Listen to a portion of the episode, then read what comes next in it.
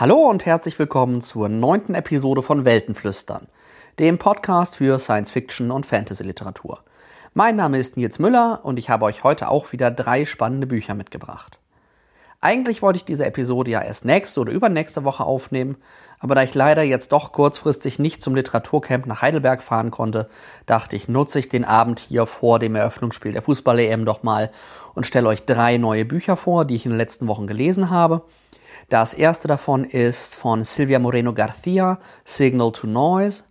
Dann haben wir den aktuellen Nebula Award Gewinner von Naomi Novik, Uprooted. Und schließlich von V.E. Schwab, A Gathering of Shadows. Ich wünsche euch viel Spaß.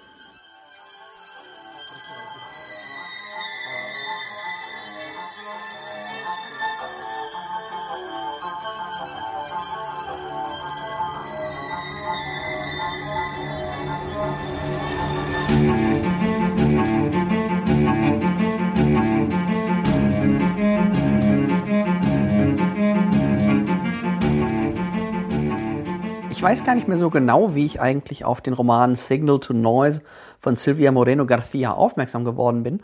Ich glaube, es war, dass entweder Kirkus oder der Guardian den Roman als so einer der auf jeden Fall zu lesenden Neuerscheinungen Anfang dieses Jahres irgendwo vorgestellt hat.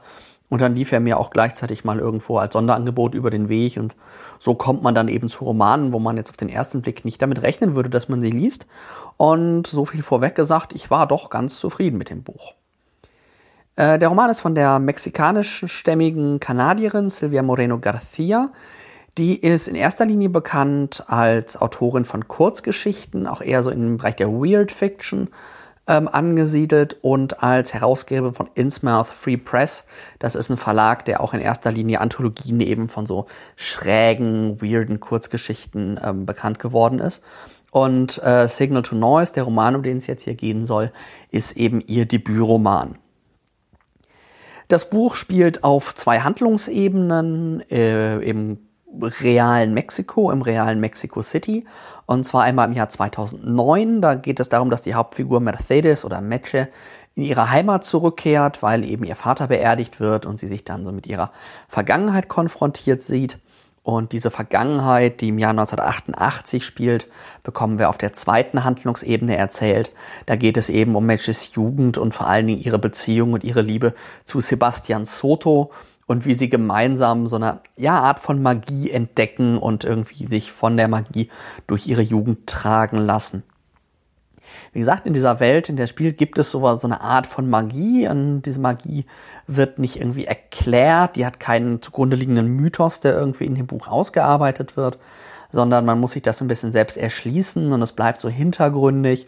Aber es äh, scheint was zu tun haben mit Jugend, mit Leidenschaft, mit Musik, ähm, das irgendwie so eine, so eine mythische Kraft im Grunde entwickelt.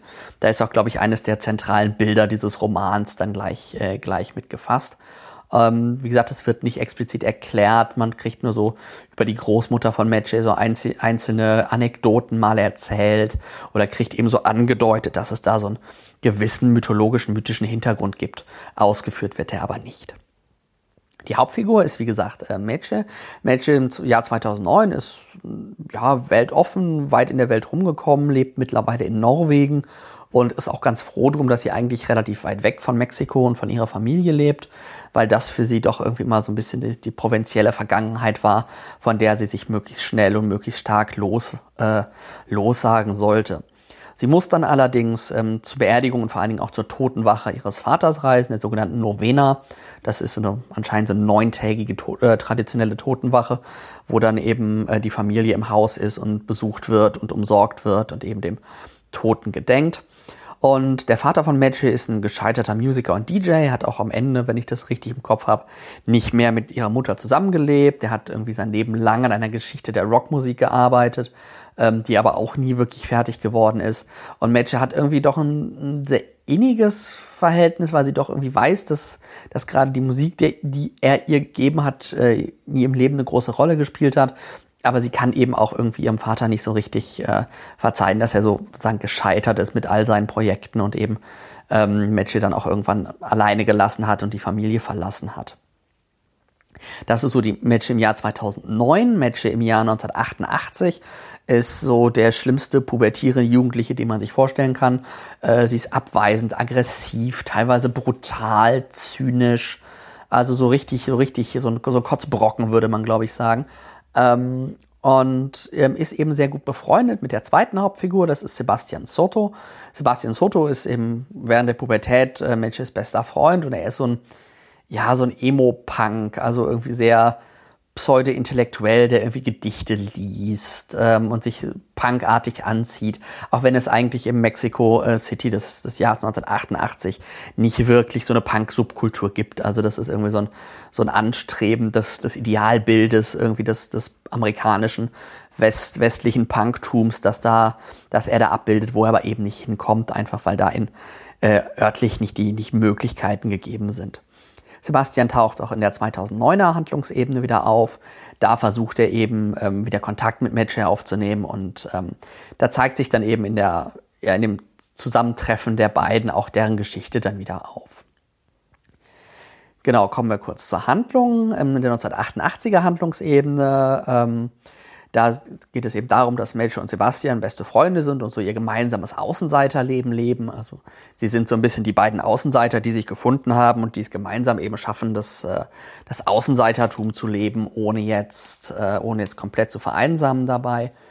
Und ähm, dann, wie es so kommt, verlieben sie sich nicht ineinander, sondern jeweils in jemand anderen, und zwar Personen, die der andere so gar nicht ausstehen kann, und versuchen dann deren Aufmerksamkeit natürlich auch zu wecken. Und im Laufe dessen entdeckt Messi, dass sie so, ja, gewisse magische Fähigkeiten hat.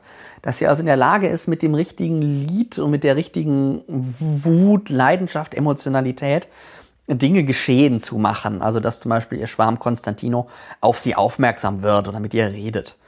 Und ja, diese Fähigkeit führt dann dazu, dass sich eben Meche und Sebastian und auch eine, eine dritte Freundin, die in diesem Kreis so ein bisschen dazugehört, dass sich da eben aus dieser doch sehr ja, speziellen Freundschaft irgendwie so ein, so ein, so ein, so ein Klima von Betrug, von Misstrauen und Konflikt einschleicht, das dann eben auch die Beziehung der drei, aber vor allem die Beziehung von Meche und Sebastian ähm, auseinandertreibt und eben zerstört. Und dann wahrscheinlich auch einer der Hauptgründe ist, warum Meche dann irgendwann sagt, dass sie Mexiko verlassen will und eben möglichst nicht, nicht wiederkommen soll.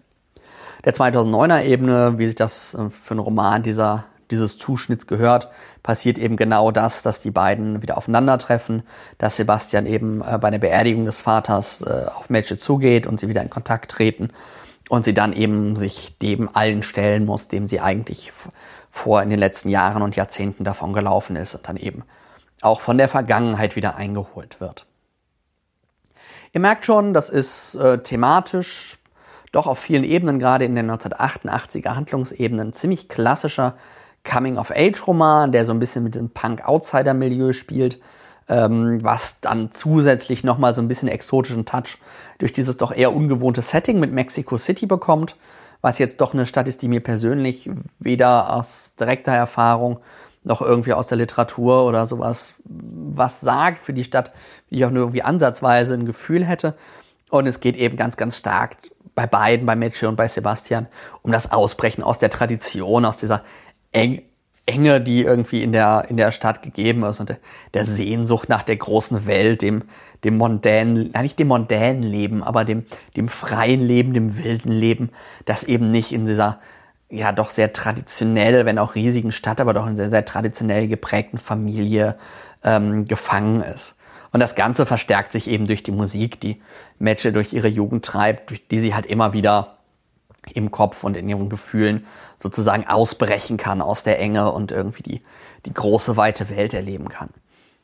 Und da entsteht dann eben auch, was ich gerade schon ansprach, so diese Melange aus Musik und Leidenschaft und Sehnsucht äh, und Jugend.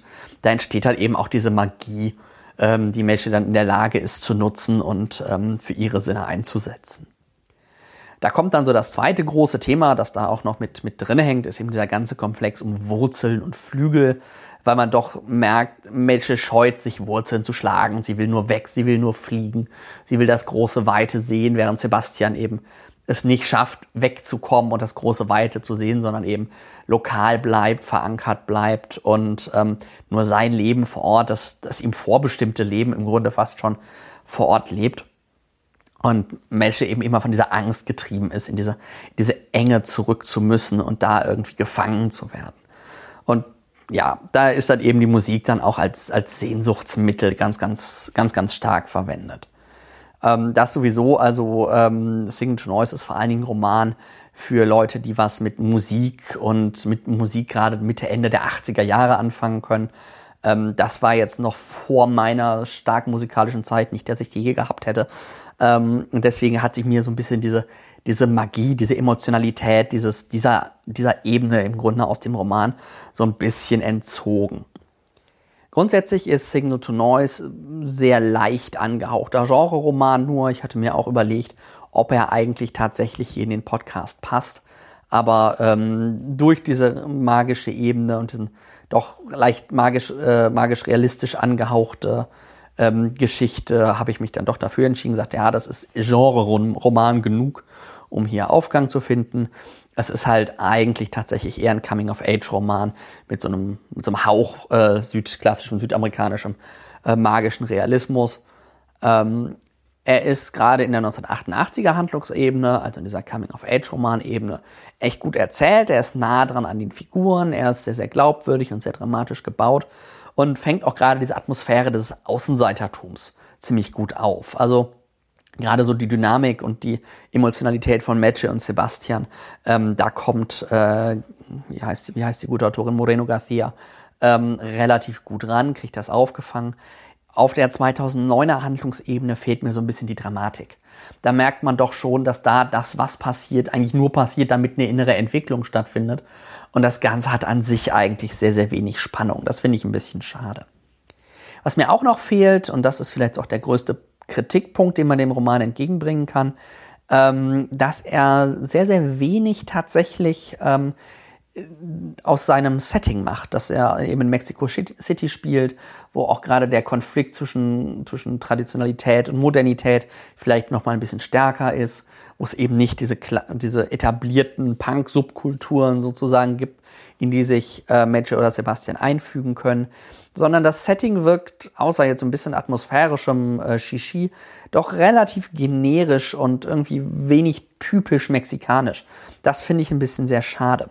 Das könnte aber auch natürlich genau so ein bisschen in der Anlage sein, dass diese Verankerung, diese Mesche, die sich eben nicht auf diese Verankerung einlässt, dann eben sich auch nicht in dem Roman widerspiegelt. Wäre dann aber eine sehr weite Interpretation. Ich glaube, ich hätte ihn noch lieber gelesen, wenn dieser Aspekt noch eine stärkere Rolle gespielt hätte. Und das, was ich eben auch schon erwähnt hatte, dass der zentrale emotionale Punkt, diese emotionale Wucht der Musik, die da zitiert wird, sozusagen, dass der leider ein bisschen an mir vorbeigeht und mich nicht emotional fasst. Nicht, weil es schlecht gemacht gewesen wäre, sondern weil es einfach nicht meine Welt ist und es mir deswegen schwerfällt, mich da reinzufügen.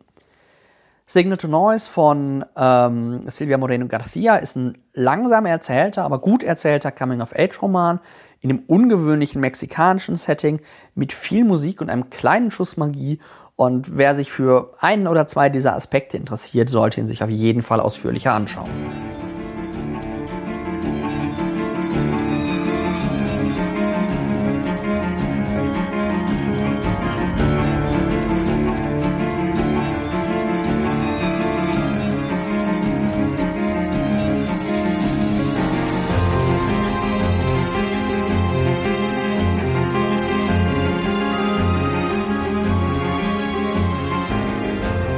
Vor ein paar Wochen sind erst die Gewinner des äh, Nebula Awards 2016 bekannt gegeben worden, also des ähm, Jury Awards sozusagen für den besten äh, Genre-Roman des vergangenen Jahres. Und äh, gewonnen hat tatsächlich von Naomi Novik der Roman Uprooted, den ich euch jetzt auch hier an dieser Stelle vorstellen möchte. Und Naomi Novik, den Namen habt ihr vielleicht schon mal gehört. Äh, sie ist bekannt als Autorin von so einer Alternate History Reihe um den Drachen Tremeraire, die Drachenreiter ihrer Majestät heißt der, glaube ich, auf Deutsch, äh, wo es eben um eine alternative Geschichte Großbritanniens und des Krieges, der Kriege mit Frankreich geht, in denen eben auch Drachen eingesetzt werden. Uprooted ist allerdings kein Teil dieser Serie, sondern tatsächlich ein absoluter Standalone-Roman. Also er hat keine Vorgänger und äh, zumindest nach aktuellem Stand ist auch nicht geplant, dass es irgendwelche Nachfolgebände oder sowas geben sollte. Äh, für, ich glaube, für das erste Buch oder für ein Buch ihrer Tremeraire-Reihe war Novik auch schon für den Hugo nominiert. 2007 hat ihn nicht gewonnen, jetzt aber mit Uprooted hat sie eben den Nebula Award 2016 gewinnen können. Ähm, die Welt, in der Uprooted spielt, das ist auch wieder so ein bisschen Alternate History-artig. Es ist zwar eine reine Fantasy-Welt, aber man merkt doch sehr schnell, dass die durchaus einen historischen Hintergrund hat. Es gibt zum Beispiel die zwei großen Reiche Rusnia und Polnia. Ähm, also da ist schon ganz klar, das spielt irgendwie so im slawischen, äh, slawischen Kontext, eben mit dem vor dem Hintergrund des historischen Konfliktes zwischen Russland und Polen. Und es ist auf auf allen Ebenen sehr, sehr ähm, slawisch angehaucht und äh, wird auch teilweise durchaus zu Recht fast schon als ein slawisches Märchen bezeichnet. Das hat so mythische Anklänge, es nutzt sehr viele klassische ähm, Elemente eben slawischer Märchen. Ähm, der Welt, wie auch in der Realität, gab es eben so einen schwelenden Konflikt zwischen diesen beiden Reichen, zwischen Rusnia und Polnia. Der Unterschied zur realen Welt besteht darin, dass ähm, es einen mythischen Wald gibt, der so nach und nach wächst. Also das ist wirklich so ein, auch so ein klassisches Horrorbild, so ein bisschen von so einem, so einem Wald, der verwunschen ist, äh, ver, äh, ja, indem es, indem es spukt, ist falsch, aber indem eben Menschen verschwinden oder wenn Menschen verschwunden sind, dann doch wieder auftauchen, sind sie irgendwie wahnsinnig und beginnen die anderen Menschen im Dorf zu töten. Und dieser Wald ist so eine, ja, eine eigener Akteur, der ist irgendwie selbst aktiv, der scheint einen Plan zu haben, der verfolgt Strategien, ohne dass er jetzt von irgendeinem so großen, wahnsinnigen Herrscher oder sowas ähm, gesteuert würde.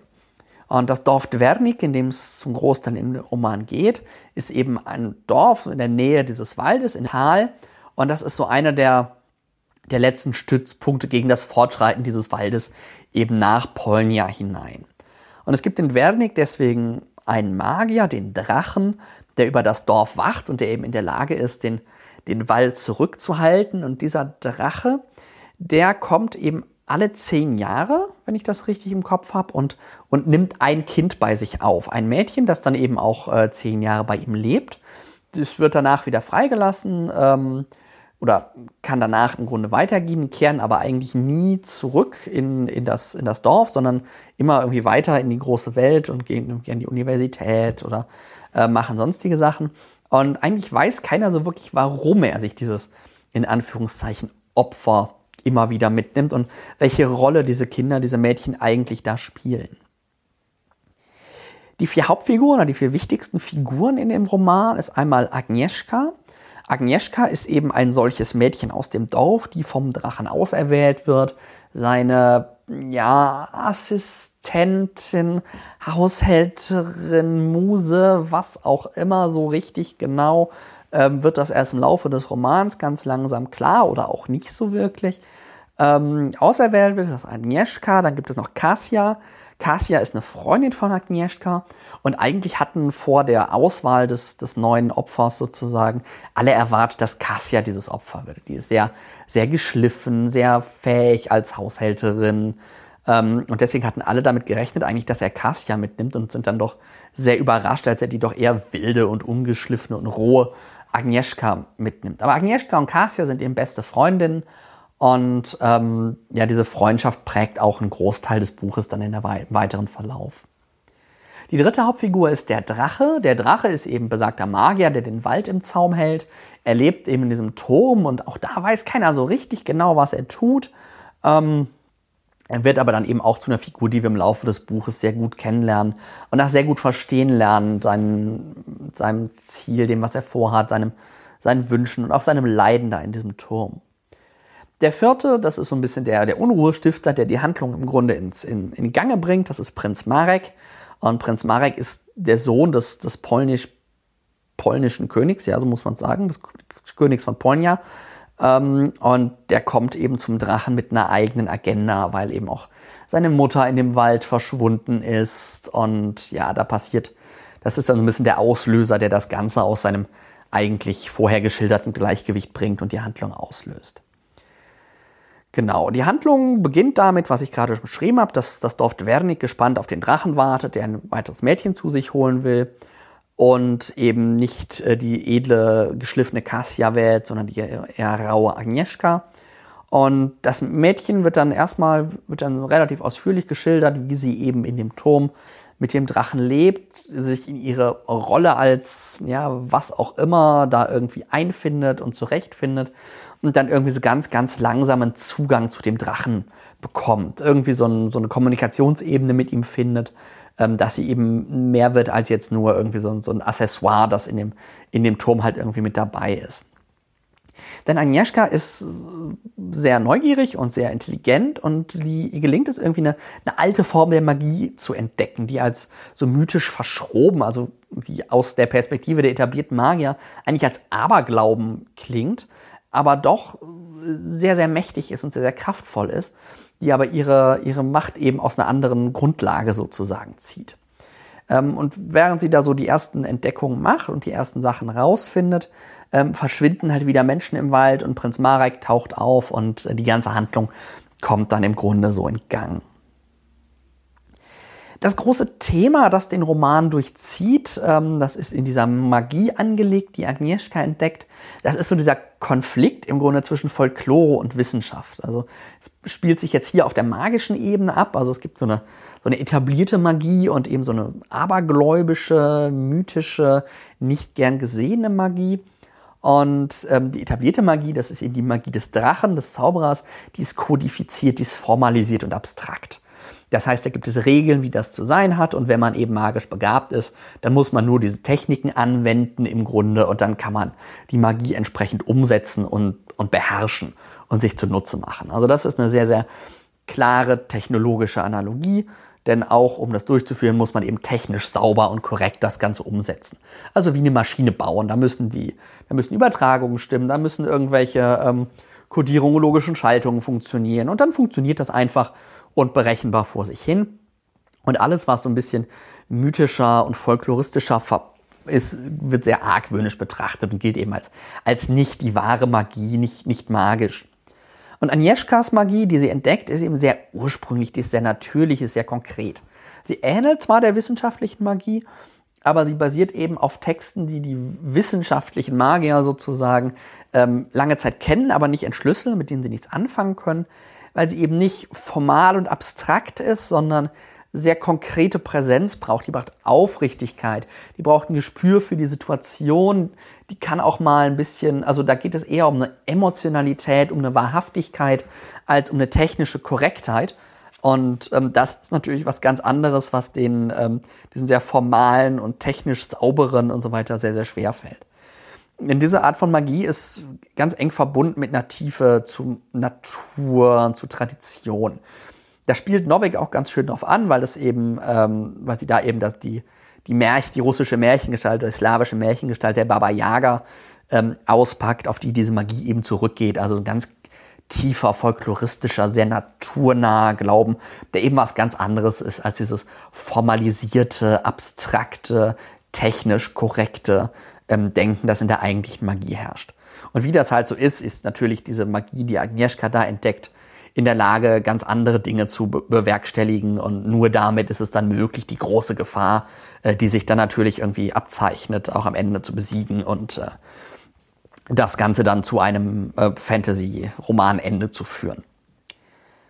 Der Roman ist so aufgebaut, dass er sehr, sehr langsam einsteigt, aber gleichzeitig eine sehr nahe Bindung zu den Figuren aufbaut. Also ich fand das wirklich sehr, sehr gut gemacht, wie, wie Novik ein, gerade ein, ein an Agnieszka ranführt und an diese Spannung in dem Dorf, das, wo eben immer diese Mädchen herausgeholt werden, was aus dem Dorf so, so, so mythisch und gefährlich und düster dann wirkt. Und sobald man dann sieht, dass man da in diesem Turm ist mit dem Drachen, wird eben auch ganz klar, ja, das ist aber irgendwie atmosphärisch ganz anders. Das ist eben nicht so der große Böse, der irgendwie die Kinder aus dem Dorf entführt oder so, sondern es gibt eben gute Gründe und ähm, er steht eben auch sehr stark im Dienste dieses Dorfes und das wird halt gerade im ersten Teil des Romans sehr, sehr schön aufgeführt ähm, und eben auch auf Grundlage sehr glaubwürdiger Figuren. Das macht Novik echt, echt richtig, richtig gut. Ähm, der Roman entwickelt sich dann weiter zu einem ja, modernen Märchen im besten Sinne. Und zwar nicht, wie man das jetzt zum Beispiel bei Neil Gaiman oft hat, wo das dann so, so märchenhaft oder atmosphärisch so märchenartig ist, sondern es, ist, es geht eben sehr stark auf so eine, diese tiefe mythische Verankerung, eine eher klassische Erzählweise, ähm, kombiniert das Ganze aber eben mit einer modernen Geschichte und eben auch einem aktuellen Thema. Also dieses, die bestehenden Gefahren wahrhaben wollen, ähm, gemeinsam irgendwie das, das Neue zu akzeptieren. All diese Fragen, die natürlich nach wie vor unglaublich aktuell sind, ähm, die Novik da in eine sehr, ja, klassische ähm, Erzählform im Grunde gießt. Wo der Roman in meinen Augen so ein bisschen schwächelt, ist die Erzählung von den epischen Momenten, so wenn es um die großen Zusammenhänge geht, um die ganz große Gefahr, die irgendwie die ganze Welt bedroht. Das wirkt dann irgendwie trotzdem, trotz allem irgendwie mal sehr provinziell. Das hat wahrscheinlich was damit zu tun, dass wir sehr nah an den Figuren dran sind und auch die Geschichte eben nur sehr stark lokalen Perspektive dem, was die, äh, was die Figuren ähm, irgendwie können, ähm, erleben. Deswegen ist das so ein bisschen ähm, manchmal ein bisschen schwierig, dass da der Blick für das große Ganze fehlt, aber ähm, das gleicht Novik eigentlich an anderen Stellen aus, denn die leisen und intimen Szenen sind die absolute große Stärke ähm, des Romans, wenn es eben darum geht, um diesen Konflikt zwischen klassischer und klassischer Magie, Schrägstrich Wissenschaft und diesem eher mythischen. Das ist so die absolute, der absolute Höhepunkt des Romans. Ich würde ungefähr nach einem Drittel gewinnt er da, ähm, gewinnt er da massiv und dann, wenn es dann in die eigentliche Handlung und den eigentlichen Konflikt geht, wird das Ganze wieder ein bisschen schwächer. Ähm, grundsätzlich ist Uprooted, nach dem, was ich bisher gelesen habe, ich weiß nicht, ob es mein Nebula Award Winner gewesen wäre. Ich vermute eher nicht, aber ich kann verstehen, warum es dazu geworden ist. Es ist ein modernes Märchen im besten Sinne mit einem ganz, ganz großartig umgesetzten Thema. Das ist ein Thema, das ähm, würde ich mir viel häufiger noch in Romanen, gerade im Science-Fiction- und Fantasy-Bereich wünschen. Ähm, daher, also wer sich für dieses, diesen Konflikt zwischen Wissenschaft oder so Formalisierung abstraktem Wissen und eher dem gefühlten, naturverbunden, mythisch, traditionell verankerten Wissen interessiert, für den sollte Uprooted auf jeden Fall eine absolute Pflichtlektüre sein.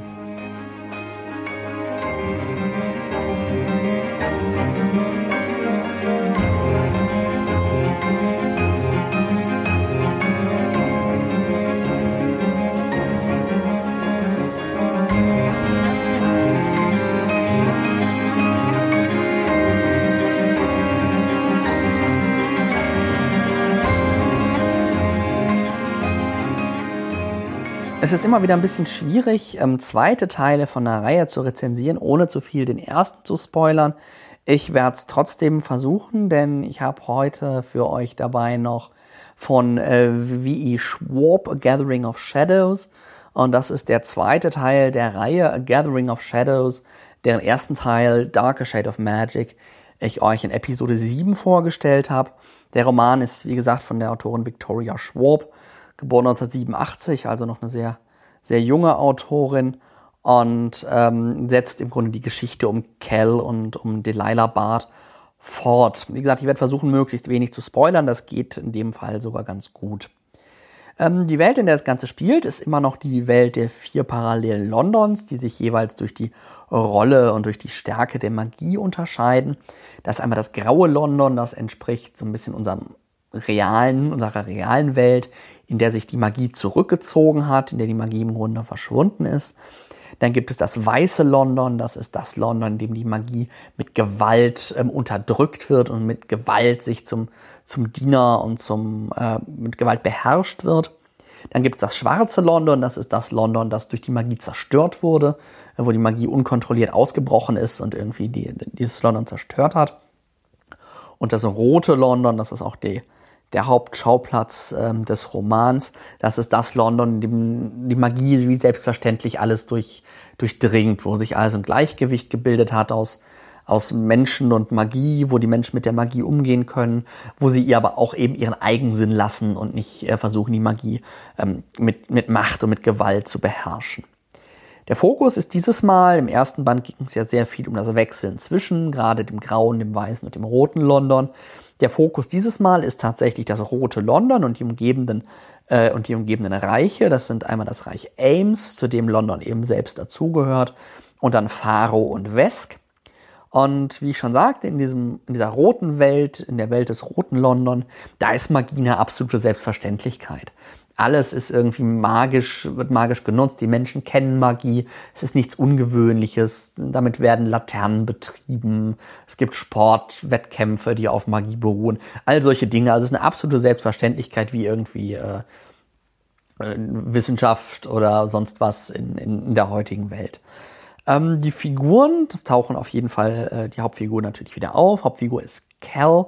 Cal ist eine ganz besondere Art von Magier, der eben in der Lage ist, nicht nur eins, zwei oder drei der, der Elemente magisch zu nutzen, wie das äh, bei anderen Magiern üb üblich ist, sondern tatsächlich alle vier Elemente. Und da ist er einer von sehr, sehr, sehr wenigen in der Welt, die das können.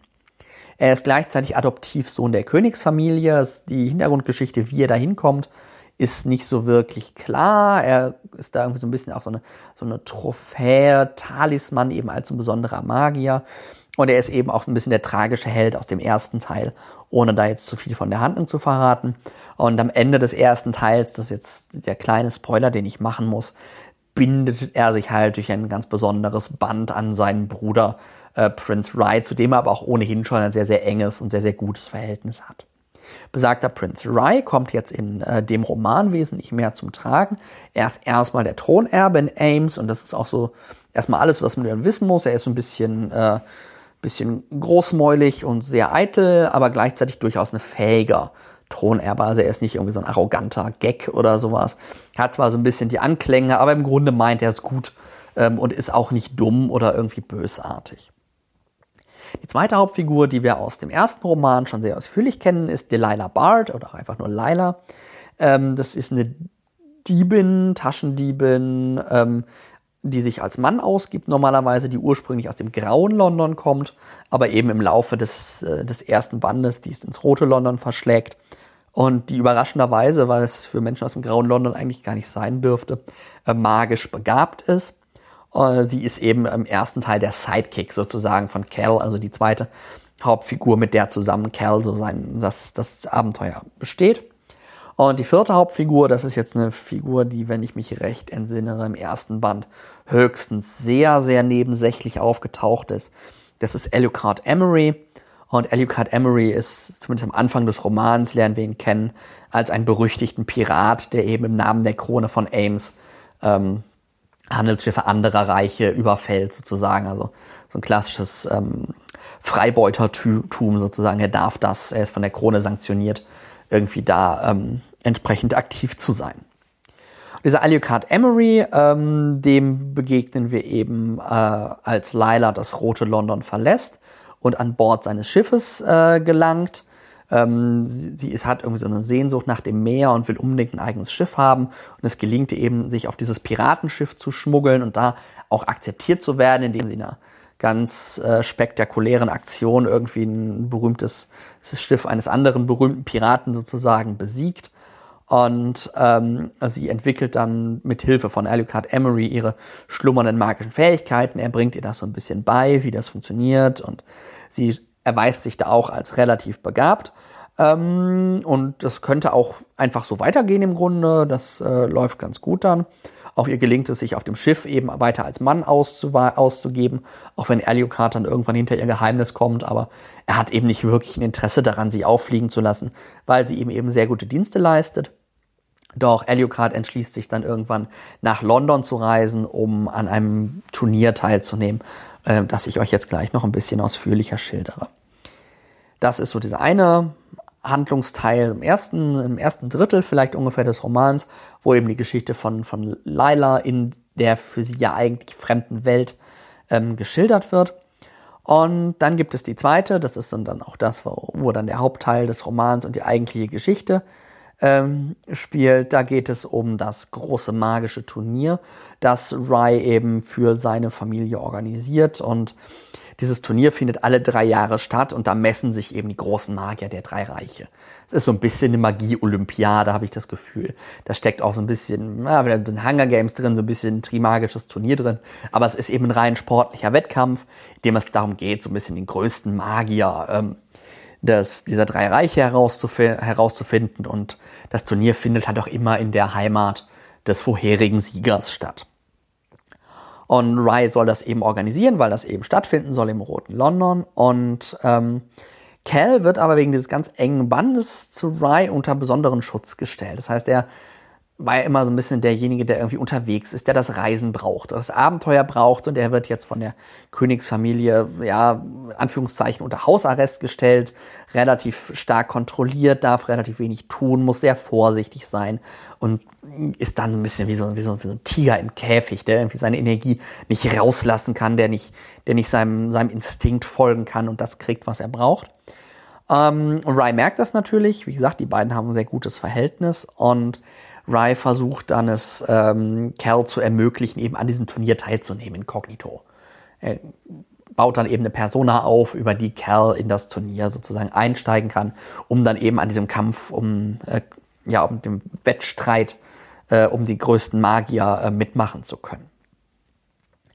Und wie das dann halt so ist, begegnen sich dann eben Rye, Alucard und auch Delilah im roten London und daraus entspannt sich dann eine eine andere eine Geschichte. Weil diese Geschichte, wie ich schon angedeutet habe, sehr, sehr anders ist als im, im ersten Teil.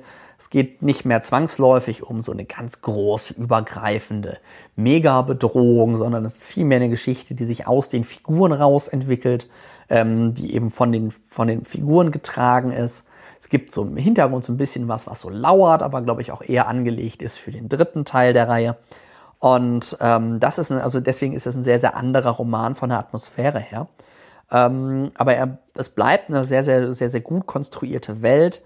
Und er macht auch genau das, was ich ja beim ersten Teil angemängelt hatte. Er macht nämlich genau das, er im ersten Teil sehr viel diese verschiedenen Londons äh, vorstellt, oder sie, Victoria Schwab, ähm, macht, macht sie jetzt genau das, dass sie sich eine dieser Welten ein bisschen größer vornimmt, auch ein bisschen zeigt, was passiert so außerhalb.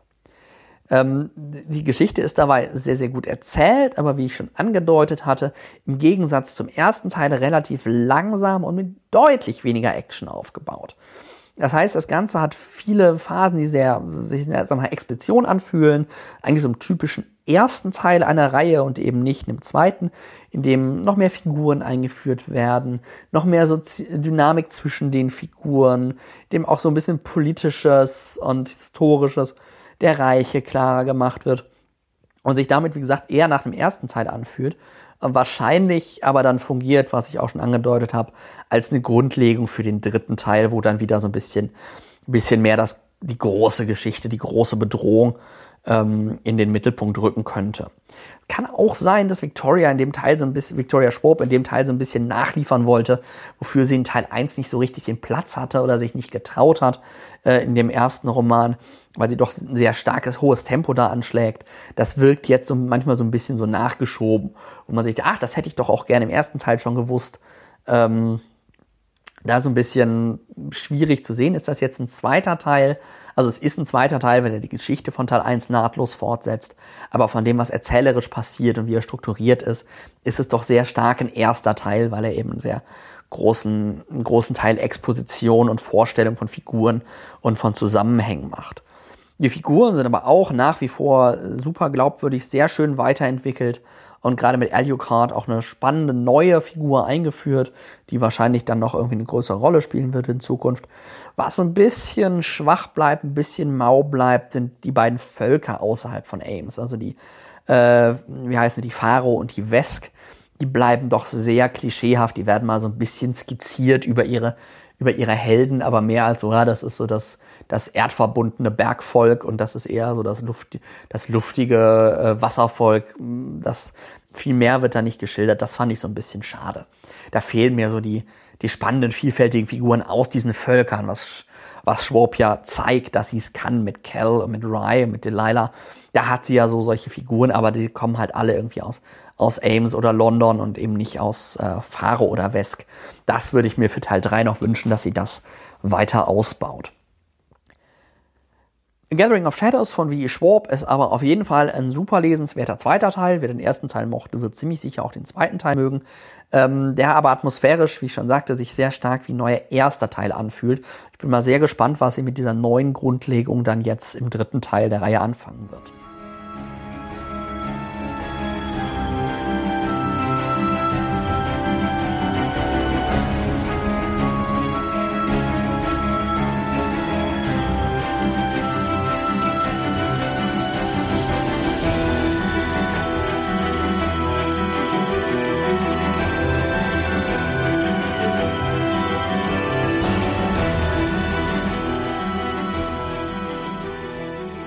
Das war's dann auch schon wieder mit der neunten Episode von Weltenflüstern. Ich hoffe, die drei Bücher, die ich euch vorgestellt habe, haben euch vielleicht ein bisschen Lust gemacht, das ein oder andere auch mal euch anzuschauen.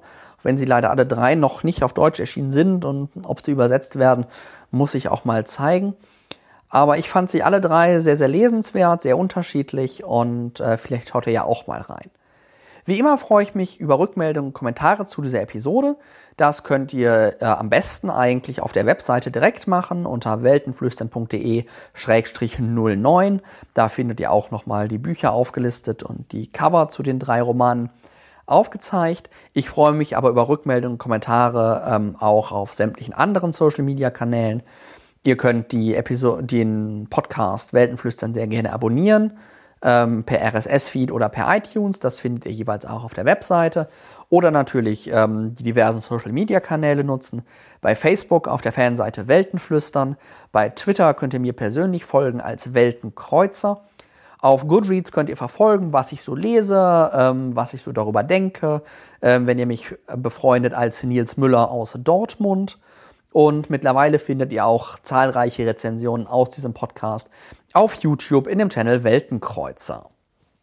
Die Musik im Intro dieser Episode kommt wie immer aus dem Stück Breaking the Siege Reprise vom Album Epic The Celestial Aeon Project, das unter einer Creative Commons Attribution Non-Commercial Share Like Lizenz steht.